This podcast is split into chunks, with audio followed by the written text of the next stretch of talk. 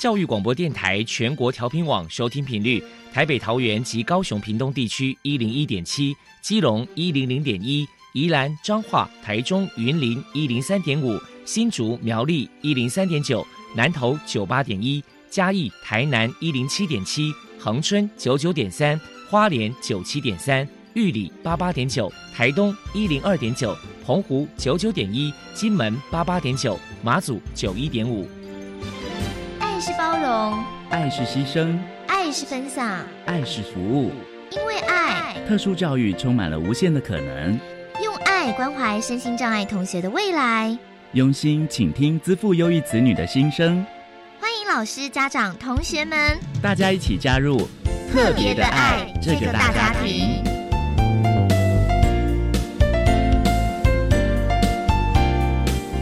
本节目由教育部学生事务及特殊教育司指导，国立教育广播电台监制，欢迎收听。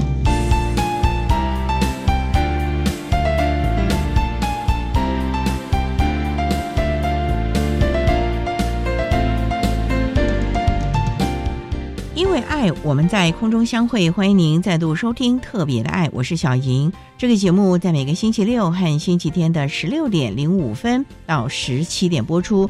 今天节目将为您安排三个部分。首先，在“爱的小百科”单元里头，波波将为您安排“飞翔云端”的教室单元，为您邀请台中市立启明学校的汤国宝老师为大家说明升障生大专校院真试的相关规定，提供大家可以做个参考。另外，在今天的主题专访，为您安排的是。一百一十三学年度身心障碍学生大专真试承办学校国立中央大学教务处招生组的组长王友胜王组长为大家说明身心障碍学生升学大专校院真试的相关重点，提供大家可以做个参考。节目最后为你安排的是爱的加油站，为您邀请一百一十三学年度身心障碍学生十二年身心辅导安置总招学校国立和美实验学校的许宏宪校长为大家说明相关的资讯。好，那么开始为您进行今天特别的爱第一部分，由波波为大家安排飞翔云端的教室单元。飞翔云端的教室，特殊儿是落难人间的小天使，老师必须要拥有爱的特异功能，才能够解读与引导特殊儿。教师是特殊教育非常重要的一环，我们邀请相关的老师分享教学技巧、班级经营。亲师互动等等的经验，提供给教师们参考运用哦。Hello，大家好，我是 Bobo，欢迎收听飞翔云端的教室。今天我们特别邀请到台中市立启明学校的汤国宝老师来跟他谈一谈升降生的大专校院真试。汤老师呢，本身是校友。目前在学校担任的是按摩技术教师，曾经呢获得教育部的杏坛芬芳奖。首先请教一下汤老师，什么是身心障碍学生大专真试？近期贵校有哪一些优异的表现呢？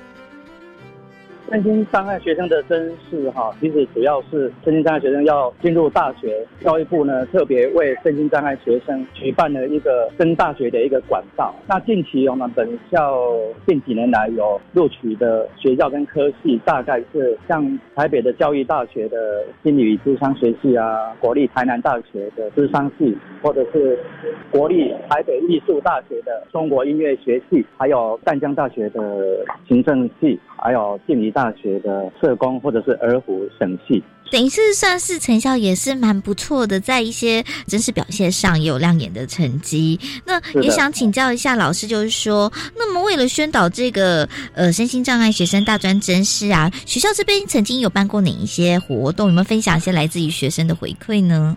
我们基本上哈，对于高三的学生，学校都会举办升大学的管道，还有所开放的科系。做一些说明或者做一些呃研讨会，也会带领高三的学生至大专院校去做这个学校的参访，或者是想要考取的科系的一个了解。最主要我们会请本校的毕业的，目前在就读大专院校的这些学长姐回来跟学弟妹来做就业啊，或者是大学生活的一个分享。然后我们学校有专业团队，专业团队的师长也会给我们这些想要考大学的学生做一些建议，或者是做一些相关的辅导。等于是透过学长姐，等于是来一个传承吧，来 分享感想，然后再加上可能老师这边也会传授一些可能该叮咛跟注意的事情。也想请教一下汤老师，就是说特教生啊参加这个大专真试啊，家长有什么地方可能该必须要注意或提醒的呢？当然，家长要注意相关简章的一些规定，还有比较重要的是，你要了解小孩子的他的状况，他比较适合读哪些科系，给予孩子适当的建议。然后最主要是我们有那个身障的证明的期限，好，家长也要注意，或者是说太久没有去更换身障的证明，那也要注意，因为有这个证明才能够参加考试。除了证明之外，也可以请教育局开立建图会所开立的相关的证明也可以。另外就是。考完试成绩出来之后呢，家长也要注意上网填报志愿的相关的规定，而避免于时没有去做志愿的填写。那另外还有有一些科系，它有设定一些最低标准，或者是这一次整个真试有一个低标。那如果你有达到低标，它会列出所能够选择的科系。那家长在针对孩子能够选择的这些科系，再来跟孩子讨论适合读哪一个科系。其实学校老师啊，也会经常跟家长做互动。或者是在家长会的时候跟家长沟通啊，或者请辅导老师来跟家长来做。孩子跟家长之间的桥梁，或许有时候孩子跟家长双方的想法不太一样的时候，那老师可以自己在中间做一个桥梁，来给家长跟孩子做一个适当的建议。好，谢谢汤老师，也是提醒一些家长该注意的地方。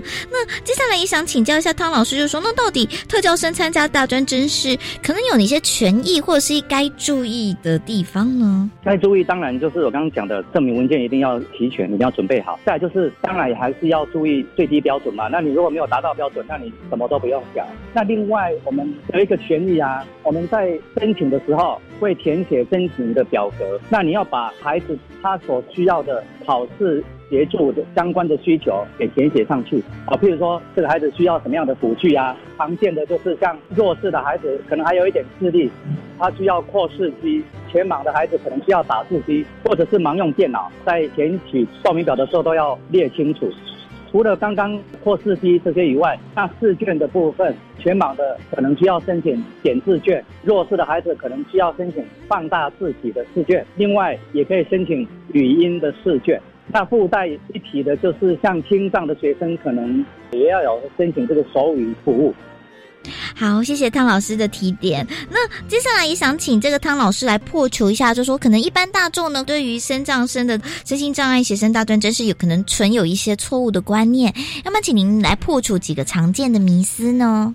之所以会特别举办这个身上的大专真试，它其实也是一个入学的管道之一啦。我们孩子其实，如果你有其他的想法想要挑战，也可以参加每一年的七月一号的分科测验。那你提出相关的需求，一样会帮你。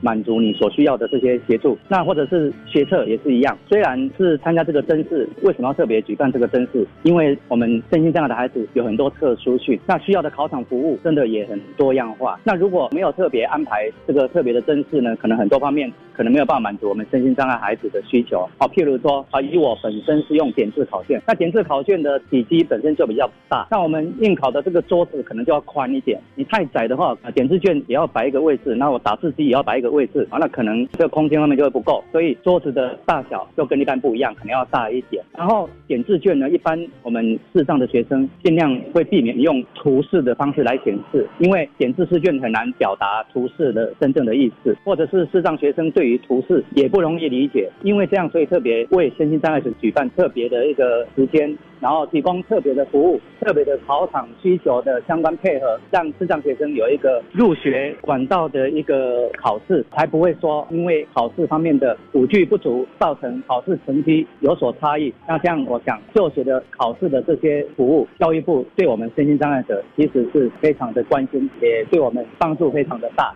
好，也谢谢汤老师破除大家常见的一些观念跟迷思。那最后想请教一下汤老师，针对身心障碍学生大专真试，您这边看有什么样的想法想传达呢？因为我们身心障碍的真试呢，开放的科系是取决于大专或者该科系的主管是否开放给身障的学生来就读。有很多时候是对身障学生的不了解，或许他很多疑虑，怕视障的学生考上来之后呢，啊，他们是不是会危险？是不是能够提供他们适当的服务？于是就没有开放了。那这种情况会使得我们身障的学生错失掉很多原本自己有兴趣的科系。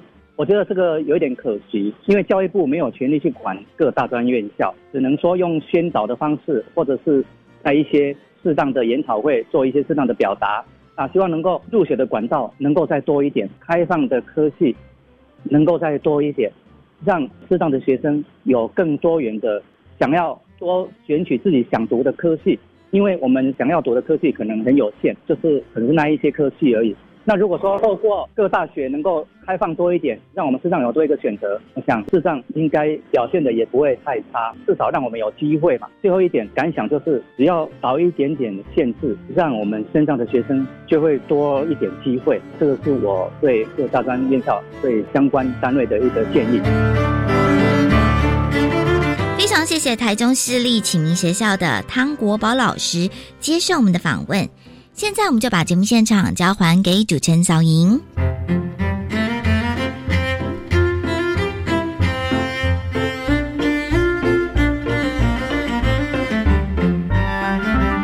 台中市立启明学校的汤国宝老师以及波波为大家分享了启明学校的孩子们参与升障生大专校院真试的相关经验，提供大家可以做个参考。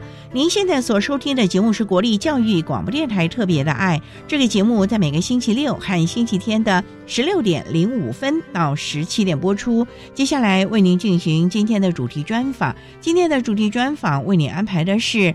爱的随身听，为您邀请一百一十三学年度身心障碍学生升学大专校院的承办学校国立中央大学教务处招生组的王友胜组长，为大家说明一百一十三年身心障碍学生升学大专校院真试的重点以及相关的资讯，提供大家可以做参考了。好，那么开始为您进行今天特别的爱的主题专访，爱的随身听。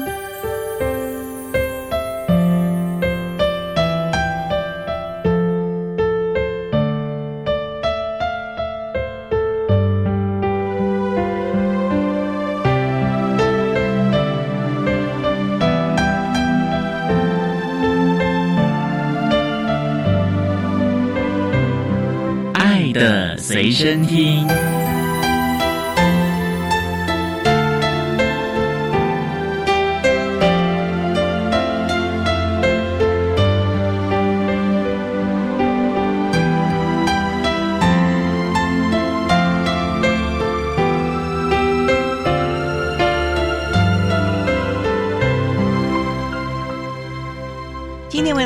邀请一百一十三学年度身心障碍学生升学大专校院真试承办学校国立中央大学教务处招生组的组长王友胜王组长，组长您好，主持人好，各位听众大家好。今天啊，特别邀请王组长为大家说明多元学习的管道，谈一百一十三年身心障碍学生升学大专校院的相关说明。首先想请教。身心障碍学生升学大专校院，这个真是特别的抽离出来。请问他当初为什么要有这样的一个制度？有些什么样特殊的意涵吗？因为我们都知道，哈，身心障碍的学生他在学习一路上都比较辛苦，参加考试的时候也需要一些比较不同的考试服务。或者是在面体设计上也需要有所配合，所以说身心障碍真试主要的目的就是为了提供身心障碍的学生一个比较友善的升学管道。那我们的考试呢，从命题方式、应考服务都尽量的符合身心障碍学生的个别需求。那我们今年招生的相关资讯。例如简章公布了吗？我们的简章已经在十月三十号公告了电子档，在我们的官网上面。中央大学的官网是。这个大家是自己下载吗？还是还有纸本可以去中央大学买啊？可以下载电子档来参阅。如果要购买纸本，呃，我们的纸本简章是从十一月九号开始发售，也是要到中央大学大门口去买吗？可以邮寄来购买。那让你请教，已经在十月三十号公布，那接下来有陆陆续续的，例如报名啊等等的呢？刚刚讲到，我们的简章发售是在十一月九号，十一月二十九号到十二月十二号是受理网络报名，十一月二十九号到十二月十三号的下午三点半是受理缴费的时间。同时也要记得在十二月十三号之前将报名资料邮寄到甄试委员会。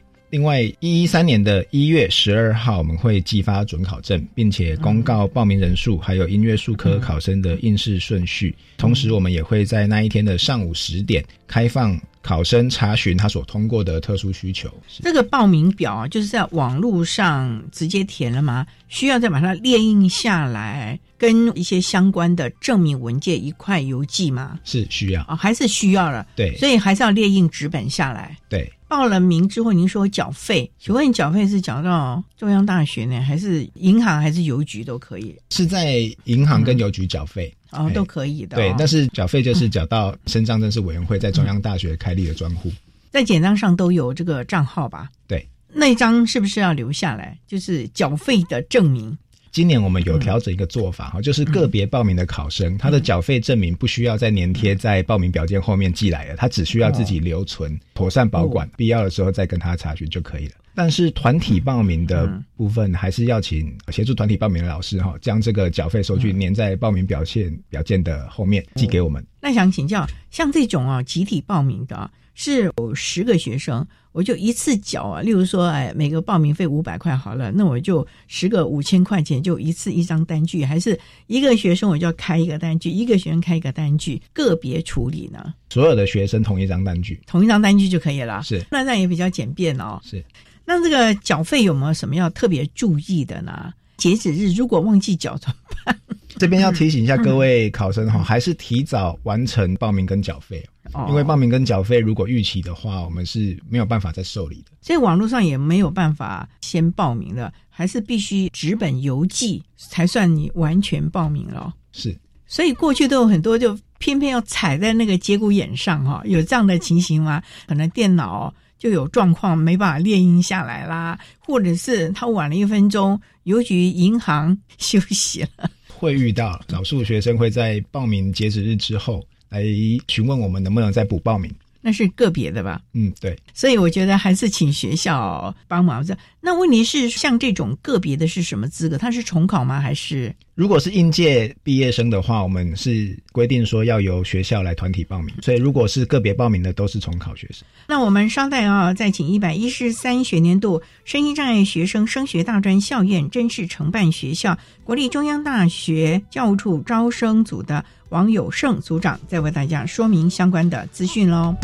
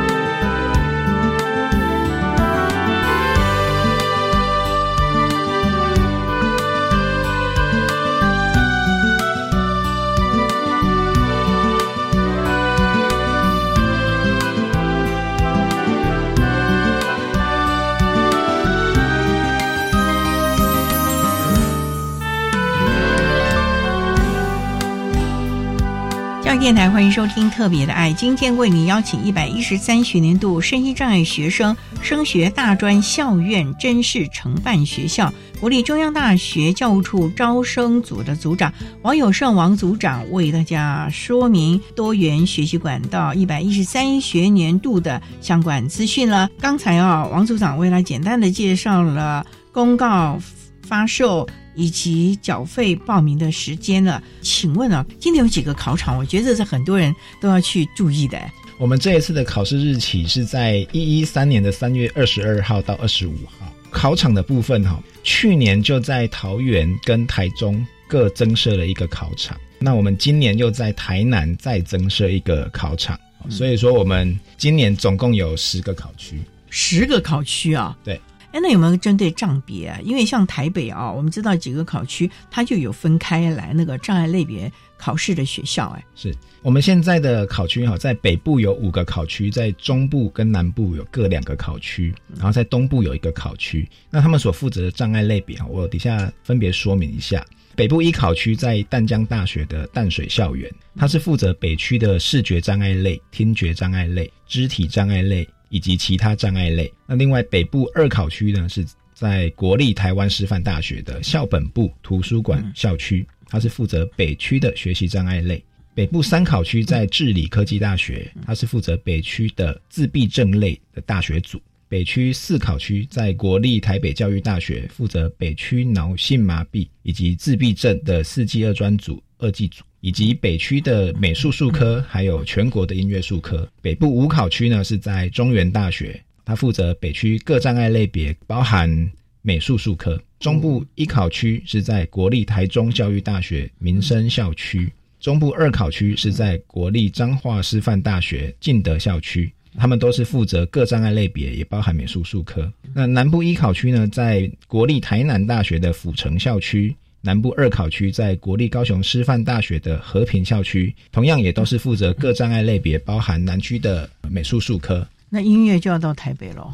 音乐考试都一定要到台北市考区。那另外我们还有一个东部考区，东部考区是在国立东华大学的美伦校区，负责东区的各障碍类别，包含东区的美术术科考试。所以外岛还是必须到本岛来喽。是。那他选择哪一个区，南区还是北区，就由他自己决定吗？对，看他自己的方便性。所以这个部分也是要特别提醒大家，看好考区、考试地点，不要跑错地方了啊！是。今年数科是什么时间考啊？我们数科是在三月二十五号考试，也是那一天啊，当天考完吗？当天考完。那有没有规定带什么话剧啊，或者是像美术科嘛？通常我们的数科有美术和音乐这两组嘛？是。美术就在各地区了，那我自己要自备颜料、画纸呢，还是连招统一画纸啊？美术术科的画纸就是答案卷，所以说这个是会由真试委员会提供的。但是其他的画具，比方说画笔啊、颜料等等的，都必须由考生自备。那音乐呢？记得钢琴是学校准备嘛？啊，是，其他的乐器就得自己带了。音乐术科承办学校会准备钢琴、竖琴、低音提琴。六十一件的马林巴木琴，以及定音鼓啊、小鼓等等的比较大型的这个器具。那除了上述这些器具以外，您所需要用到的乐器，包含你的伴奏。也是由考生自己准备，这都很重要了啊！因为大型的音乐实在是非常的辛苦搬运，你搬到了地方还得调音啊，等等的啊。是好，稍待再请一百一十三学年度身心障碍学生升学大专校院真试承办学校国立中央大学教务处招生组的王友胜组长，再为大家说明我们在一百一十三学年度大专真试的相关资讯喽。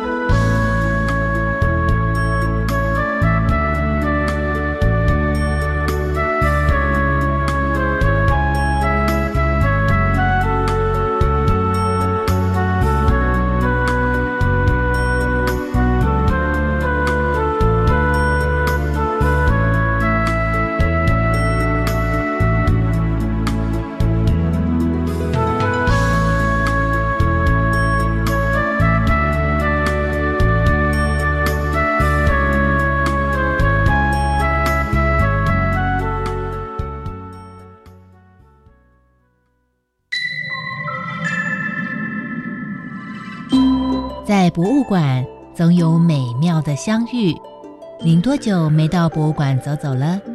我是德芳，每个礼拜四上午十点零五分到十一点钟，欢迎来到博物大玩家，让我们一同遨游博物馆的艺术天空。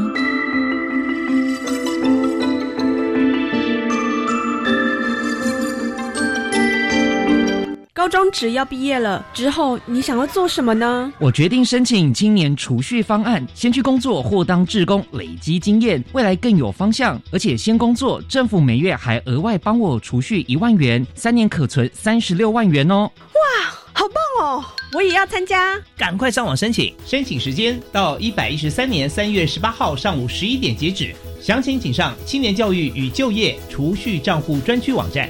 以上广告由教育部提供。防范流感，大家要注意。肥皂勤洗手，有呼吸道不适症状应戴口罩。打喷嚏要用面纸或手帕遮住口鼻，或用衣袖代替。跟别人说话尽可能保持距离一公尺以上。有类流感症状应尽速就医，在家休息，不上班不上课哦。防治做得好，流感不打扰。以上广告是由疾病管制署提供。管那么的水，罗嘎西木啊！大家好，我们是欧开合唱团。您现在收听的是教育电台。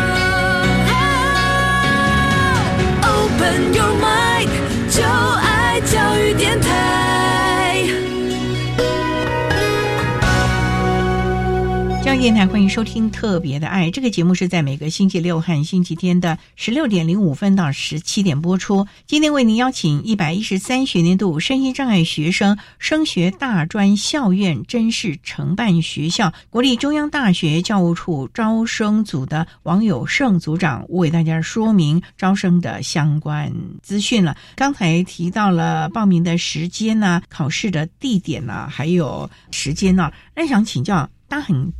关心的就是一个障碍类别大概有多少个名额呢？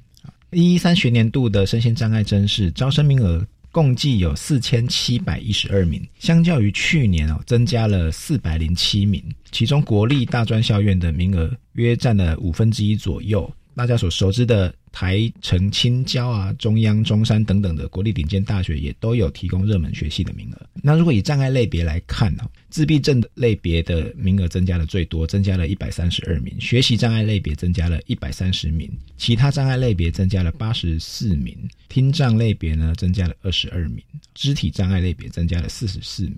那如果以群组别来看的话，大学组增加一百零四个名额，四级二专组增加了三百零三个名额。如果以去年为例，招生名额都会大于报名人数哈。除了自闭症以及其他障碍类别以外，招生名额皆大于报名人数。所以也就是说，考生的名额比到时候可以录取的名额是少了。是。哎，那组长有没有规定哦？可以选填几个志愿呢？每个考生最多可以选填七十二个志愿。组长，那这七十二个志愿没有限定北中南区了吧？他全国他都可以选，只要是他有开缺的名额，针对他的障碍类别都可以了。对，没错。各校招生的名额啊，大概今年我们开缺出来了。不过也想请教的啊，那我们什么时候放榜啊？统一分发结果公告的日期是在一百一十三年的六月十三号上午十点，那是以网络查询。像我们以前都会有成绩啊，然后这个有没有录取啊？成绩单是会另外寄发的，是在事前就寄发了。成绩单在一百一十三年的四月三十号就会寄发成绩单，然后五月三十一号在网络选填志愿。要在网络选哦。对。那有没有什么注意事件？我记得往年哦，组长讲过，选了个半天忘记什么上传，是不是？有有这件事情吗？是我们这边可能有三点要提醒一下考生哈。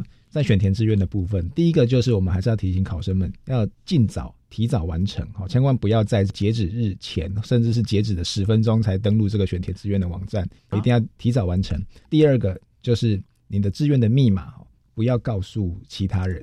选填志愿这个动作哈，还是要由您本人哈亲自去完成，比较保险。那如果他没有办法自己完成呢？可能就要法定代理人来帮他做这个事喽。是学校的老师啊，或是法定代理人啊，都是协助的角色。如果有必要的话，您可以请他们协助您来选填志愿。但是您千万不要将您的密码直接告诉他人，由他人在您不在场的情况下呢，直接帮你完成志愿选填，因为这样可能到时候选填志愿也许跟您自己的期待会有一点落差。会有这样的事情啊？对。但是因为我们是有规定，就是选填志愿一经确认送出，就不能。能够再更改了，所以我们第三个要提醒考生们，就是说，您选填志愿的这个步骤啊，一定要做到最后一个确认的步骤才算完成，千万不要只是暂时储存了，然后就以为已经填完了。那我们在五月三十号的时候都会公告这一个选填志愿的说明。那再请大家详细的去看一下，这个很重要了啊！是，如果是团体报名，通常都是老师来帮忙吗？还是学生自己来做啊？这个部分就要看各校作业方式了哦。对，那我这边更正一下，我们公告网络选填志愿系统操作说明的时间日期是在一百一十三年的五月二十号下午三点。五月二十号下午三点。报名的选填志愿的相关的操作方式，就告诉大家了，这个很重要哎。对，真的如果没有按确认上传，那真的是今年都白费了。是，真的不能弥补啊！真的不能弥补。所以真的要提醒我们的考生还有学校的老师们啊，这点是非常注意。公告之后了呢，我就要去报道吗？有没有规定注册是什么时候？那有的考生他可能也参加了职考啊，或者其他的，他有没有可以放弃？因为听说是不可以两边都有，你必须择一啦。是，您知道了您的录取校系以后。该校系就会再通知您，然后后续跟他们学校做报道或者是注册的日期跟注意事项。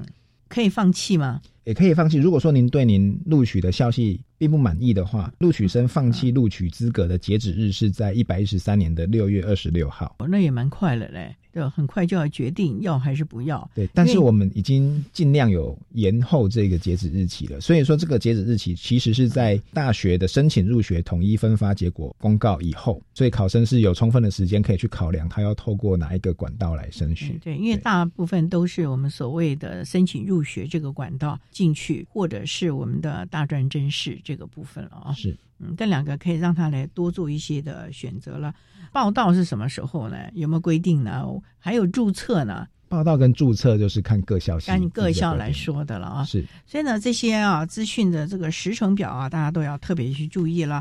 好，那我们稍待啊，再请获得一百一十三学年度身心障碍学生升学大专校院甄试的承办学校国立中央大学教务处招生组的王友胜组长，再为大家来说明我们今年度的升学大专校院甄试的相关资讯喽。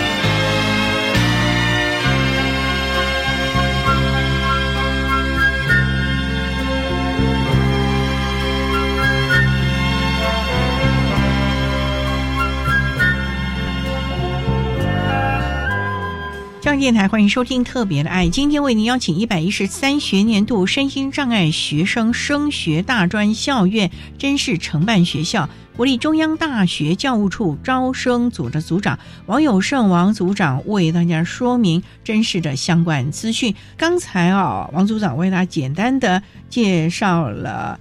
报名啊、选填志愿呐这些的相关资讯了。那想请教，我们虽然已经讲了这个考试的这个地点，交通也是让大家蛮担心的。还有考试到底是几点？常常有人啊要警车护送进考场哎。我们刚刚提到，今年有十个考区，这十个考区里，除了北二考区国立台湾师范大学，还有北部三考区治理科技大学，以及北部四考区国立台北教育大学。还有南部二考区国立高雄师范大学，因为这些考区临近捷运，所以没有提供接驳车。其他的考区都有提供接驳车的服务。接驳车应该有个固定的地点吧？像淡江大学山上，哎，对对对，他会把你直接从车站接送到在那个捷运站淡水站，是这也是比较方便的了啊。那就是看简章上面说明它的接驳车在什么地方，基本上就是。不建议大家自己开车喽。不建议大家自己开车，尽量还是搭乘大众运输，这样会比较好。会。但是假设说您真的自己开车，除了北部二考区、三考区、四考区没有提供停车场、校内停车以外，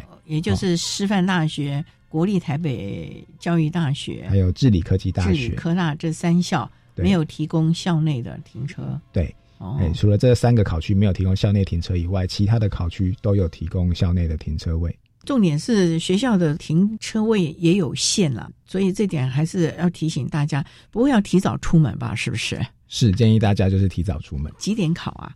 学科考试的第一节考试时间都是从九点四十分开始，数科考试的话是八点半开始。真的，数科考试可能要提早了啊。是。那几点钟结束啊？一堂大概考多少时间呢？学科考试每一堂都是九十分钟。几点结束？大学组、二技组还有四技二专组，因为他们考试的节次不一样，所以说每一天几点结束是以简章为准。数科考试的，比方说素描、水彩或者是国画等等，它每一节的节次时间都不一样。这个再请大家详阅一下简章。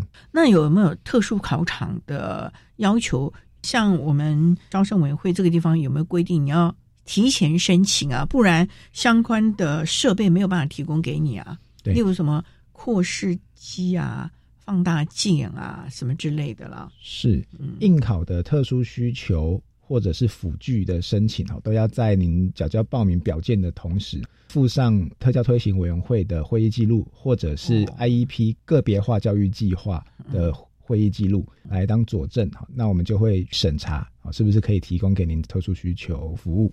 时间会不会延长呢？也可以申请延长时间，申请，可是就还要相关的专家来审核了。是，但是脑性麻痹类别的考生是一律延长三十分钟，这个就不用特别申请。那可以带电脑吗？因为有人是用电脑作答的哦。是需要电脑作答，它也在特殊需求服务里面是一样要提出申请。那我们审查通过以后，就可以使用电脑作答。所以这一点真的要特别的注意这个相关的权益。那也想请教了，考试需不需要报名费啊，组长？当然需要，当然还是需要报名费的。好，那我们不论是大学组、四季二专组、二技组，它的报名费都是九百元。那大学组有分一到四类组嘛？那如果说您是有跨类组考试的话，就是收一千两百五十元啊。那是我们针对低收入户考生还有中低收入户考生都有减免低收入户是免缴报名费的，中低收入户减免百分之六十，也就是说他只要缴百分之四十的报名费就可以。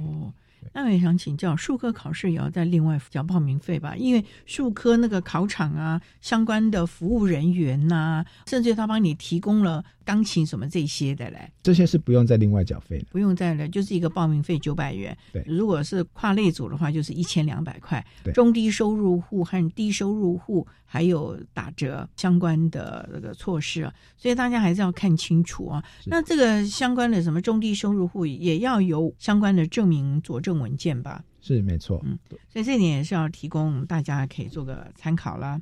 那想请教组长啊，有没有规定报名的资格哈？例如说，他要有我们建府会的证明呢，还是社服体系的证明呢？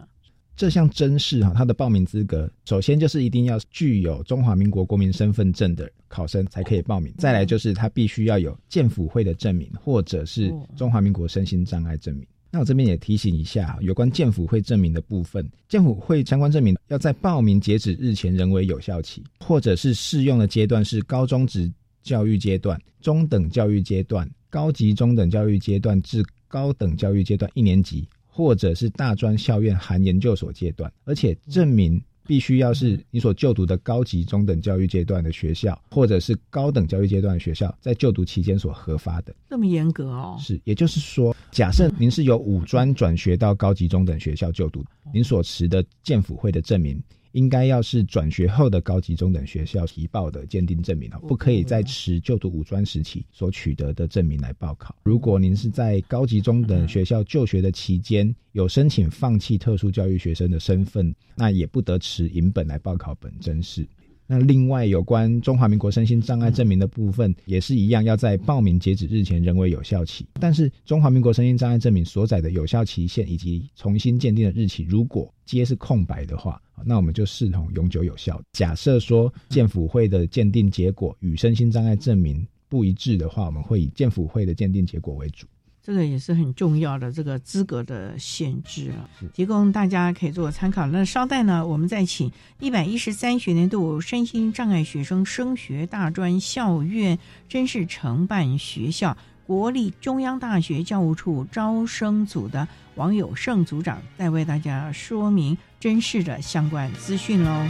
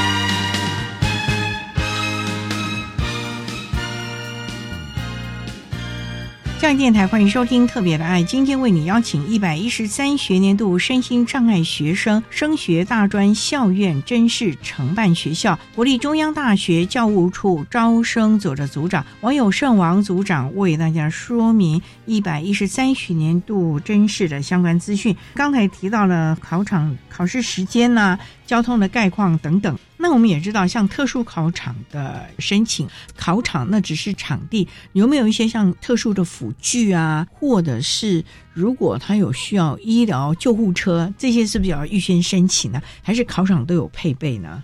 如果需要申请应考的特殊需求，或者是辅具的协助。都要在报名的期间，同时缴交高中就读学校的特殊教育推行委员会的会议记录，或者是个别化教育计划的会议记录，而且这个记录里面要包含附件哦，以及高二下或者是高三上最新的个别化教育计划书。如果您有这两种会议记录，其中一种，您就不用再附医生的诊断证明。那如果是没有上述的会议记录，才需要填写我们这个真实的特殊需求辅具申请说明表，以及减负医生的诊断证明。那另外，我们也为了简化考生申请作业，我们也受理您减负。当学年度，也就是一一三学年度，您报考高中英语听力测验或者是学科能力测验的时候，缴交给大考中心的应考服务特殊项目申请表件影本，哦包含您当时的应考服务需求表，以及在校学习记录表，还有诊断证明书都可以。再来就是，我们也受理您当年度报考四技二专统一入学测验的时候所缴交的应考服务申请表件的影本。反正就是必须要有相关的证明文件，证明还要要经过审查了，否则的话，大家都想要争取的，那就有失公平了了啊！是，这个是有关于特殊辅具啊，或者是特殊需求。那组长也想请教啊，往年招生简章都会有一些新的修正，那今年度有没有一些新的规定啊？我在这边补充一下本学年度的真试啊，在招生简章以及相关规定上面的一些重要修正。第一个，我们有放宽部分障碍类别申请的特定的特殊需求所需要缴交的证明。以往啊，如果是视觉障碍生，仅提出纸本放大、缩小答案卷，或者是自备放大镜，或者是自备掌上型扩视机。或者是听觉障碍的考生，仅提出自备助听器或人工电子耳，或者是手语翻译；以及下肢障碍或身体病弱的考生，只提出自备轮椅，或者是自备轮椅并申请特殊桌子或大桌面，或者是使用拐杖助行器、低楼层或有电梯的市场等等，我们都只需要缴交身心障碍的证明或健辅会证明就可以了，就不用再提供特推会的会议记录。今年呢，新增放宽了。视觉障碍的考生，如果他只提出本真试所提供的特殊试题的需求，或者是他只是要求要电脑答题、点字机答题，或者是脑性麻痹的考生，他只提出了他要自备轮椅、拐杖、助行器、低楼层或有电梯的市场的话，这些考生也都不需要在缴交特推会或者是 IEP 的会议记录，都只要提供身心障碍证明以及健辅会的证明就可以，简化了很多喽。是。那另外呢，我们还有一个放宽的部分哦，就是报考脑性麻痹类别的考生，以往大致上都需要提供特殊需求的诊断证明书，来证明他的功能障碍是因为脑性麻痹所引起的。但是我们今年呢，也新增，只要他的中华民国身心障碍证明背面的 ICD 诊断栏位内的代码是 G 八零、G 八零点零、G 八零点一点二点三点四。点八或者是点九等等这些与脑性麻痹有关的诊断代码都可以受理报考脑性麻痹类别。另外就是在住宿费和交通费的部分，我们也有在增加补助哈。我们以往是只有补助考试当日，那我们今年增加了补助查看市场当日哈，也就是说考试的前一天查看市场当日的交通费跟住宿费，我们有补助。那另外针对离岛地区的考生，我们也增加了。应试结束当日的住宿以及隔日的返程交通。那我想请教你，这个住宿的补助是只有离岛，还是是本岛的也可以了？例如住在屏东要到台南考呢，也有一点点距离耶。只要距离是超过六十公里以上，就可以申请住宿费的补助。低收入户、中低收入户、离岛地区跟就读偏远或特偏高中的考生是我们的补助对象，主要的补助对象了啊。对。我想，如果是呃应届的同学们呢，学校这个部分要请老师多多的注意帮忙了。那如果你是重考啊，或者是个别报名的，那你自己可能就要要了解简章上的相关规定啊。好，那谈了这么多啊，最后我想请组长还是要为大家说明整个真试的时间的流程啊，可不可以再为大家详细说明一下呢？好的。今年的十月三十号，哈，已经将简章的电子档公告在网络上。十一月九号发售纸本的简章，十一月二十九号到十二月十二号是网络报名的时间。十一月二十九号到十二月十三号的下午三点半是缴费时间。十二月十三号之前要邮寄报名的资料。一一三年的一月十二号寄发准考证，并且公告报名人数。以及音乐术科考生的应试顺序。同时，我们也会在那一天的上午十点开放查询考生通过的特殊需求。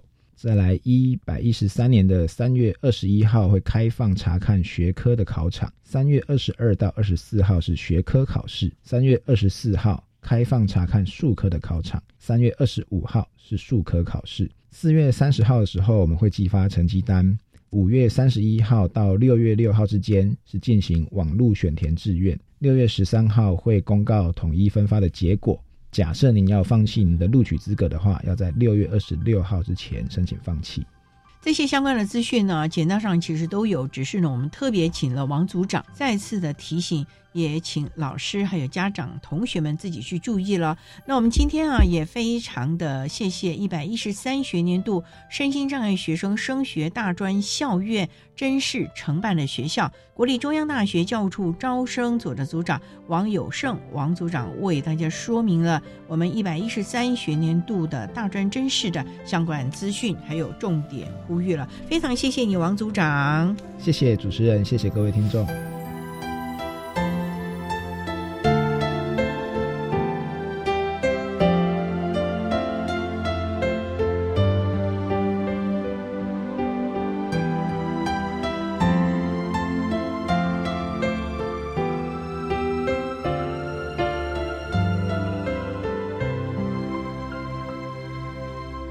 一百一十三学年度圣依战学生升学大专校院的承办学校——国立中央大学教务处。招生组的王友胜组长为大家说明了真实的相关资讯，提供大家可以做个参考。您现在所收听的节目是国立教育广播电台特别的爱节目，最后为您安排的是爱的加油站，为您邀请一百一十三学年度身心障碍学生十二年适性辅导安置总招学校国立和美实验学校的许红宪校长为大家加油打气喽。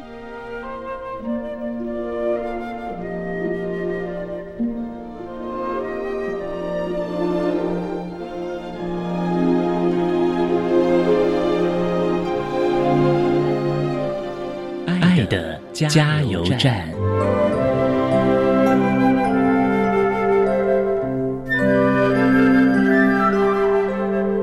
各位听众，大家好，我是一百一十三学年度身心障碍学生十二年适性辅导安置总招学校国立和美实验学校许宏宪校长，在此说明本年度适性辅导安置重要时间流程，请老师。家长们特别留意，视性辅导安置简章预计自今年十一月十三日星期一起公告于一百一十三学年度身心障碍学生视性辅导安置网站、国教署特教网络中心以及国立和美实验学校的网站，提供查询及下载。报名作业时间自一百一十三年二月十九日星期一起。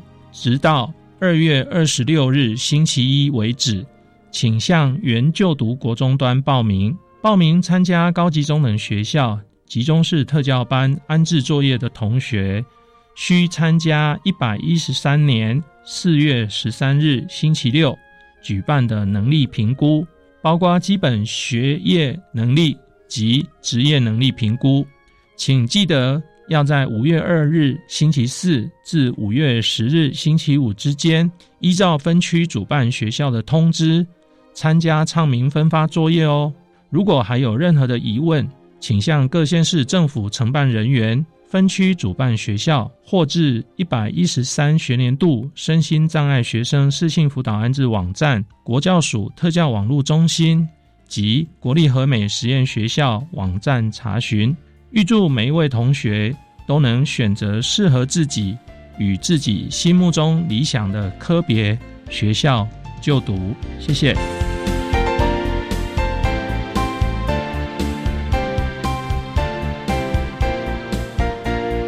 今天节目就为您进行到这，感谢您的收听。在明天节目中，为你邀请一百一十三学年度身心障碍学生十二年适性辅导安置总招学校国立和美实验学校的。许红宪校长为大家说明对事情的安排，谈十二年市庆辅导安置相关说明以及注意的事项，提供家长、老师还有同学们可以做个参考。感谢你的收听，也欢迎您在明天十六点零五分再度收听特别的爱。我们明天见了，拜拜。